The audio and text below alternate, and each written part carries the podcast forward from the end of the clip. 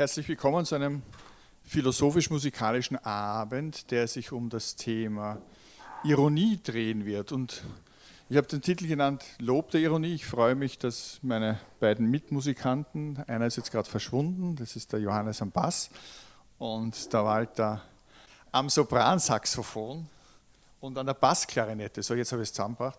Den heutigen Abend musikalisch mitbegleiten wird. Ich werde am Hang und auf dem Gubal, diese zwei Schlaginstrumente, auch ein bisschen was beitragen. Aber was ist Ironie? Und das ist ein Begriff, den wir sehr oft hören. Jemand ist ironisch, ähm, ich möchte in dem ersten Teil vielleicht ein bisschen auf die Voraussetzungen eingehen, warum über, überhaupt etwas als Ironie wahrgenommen werden kann. Wir alle, die wir hier sitzen, sind jetzt in einem Raum präsent. Das heißt, wir nehmen das, was uns umgibt, wahr.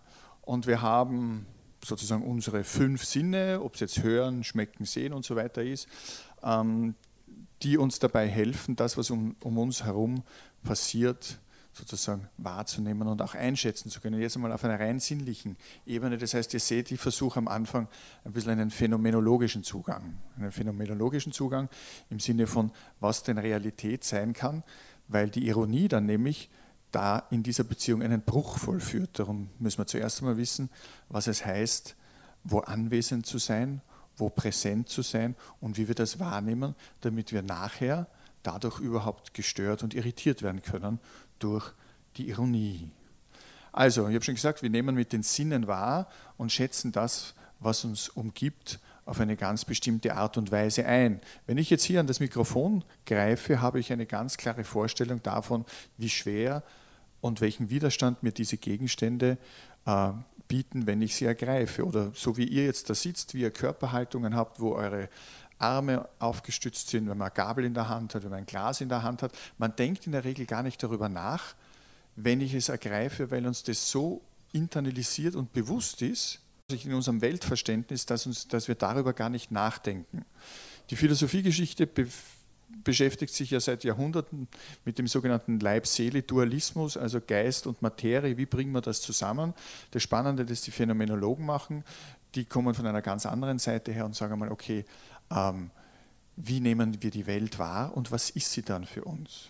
Das heißt, wir haben alltägliche Bewegungen, Gegenstände, Umstände, über die wir gar nicht nachdenken und die für uns ganz selbstverständlich sind. Und da sind wir noch nicht einmal auf einer sprachlichen Ebene. Das alles passiert über das Gefühl, über die Wahrnehmung, über die Erinnerung, über, man könnte jetzt funktional sagen, irgendwelche automatisierten ähm, Muster, Patterns, wie man heute sagt, ist es in uns drinnen und es ist, es ist uns ganz selbstverständlich. Wenn ich auf einer nächsten Ebene dann die einzelnen Gegenstände benenne, ist es auch mehr eine Erfahrung und ist es mehr sozusagen eine ungefähre allgemeine Zuschreibung, was dieses oder jenes ist.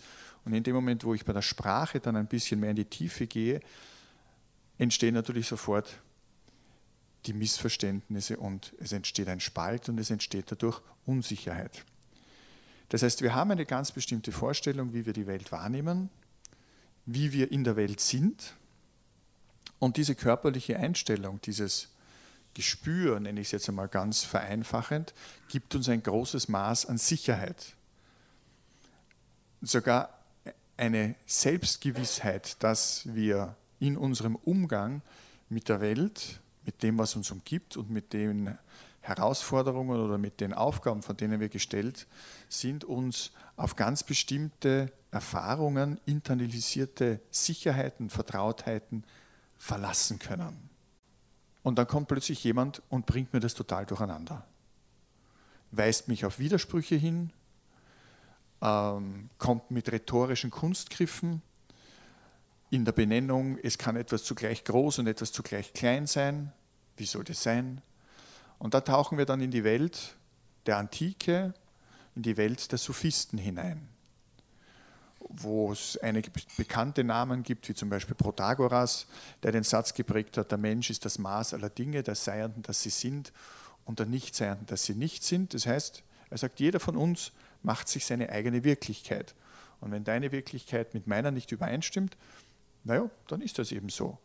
Und da bricht für jemanden, der in diesem unmittelbaren Weltverständnis gefangen ist, bricht alles auseinander. Wie kann das sein?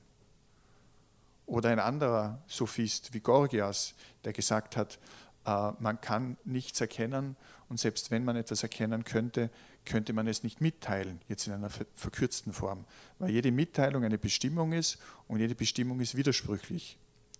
Auch er hat dieses unmittelbare Weltverständnis und diese Sicherheit, die die Menschen gewonnen haben, in ihrem Umgang konterkariert und hat es vollkommen durcheinander gebracht. Das heißt, die Ironie ist jetzt eine Form des Denkens, ganz allgemein gesagt. Was ist das Denken? Das Denken steht zu dem, was wir als Gegenstände, was wir als Weltverständnis sehen, spüren und unmittelbar erfahren, einmal auf jeden Fall in einer Differenz. Weil das Denken versucht zu bestimmen, versucht etwas klar zu erfassen und dann habe ich sofort Unterschiede, die sich dadurch ergeben, Widersprüche, daraus entsteht ein Streit, daraus entstehen unterschiedliche Meinungen, daraus entsteht dann die Frage, wer von uns beiden hat Recht, wie tun wir da miteinander.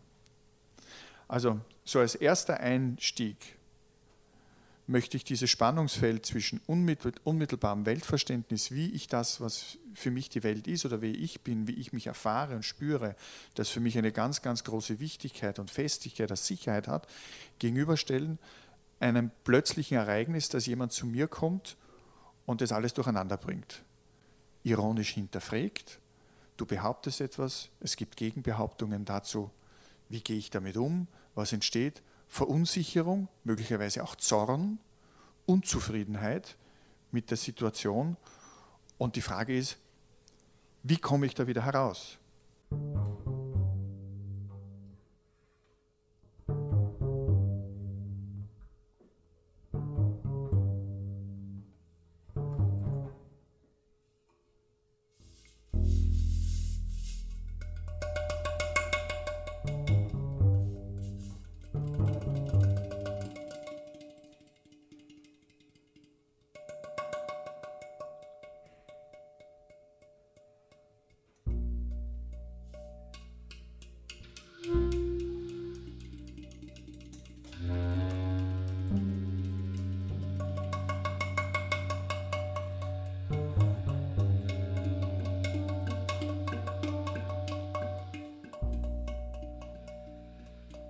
Yeah.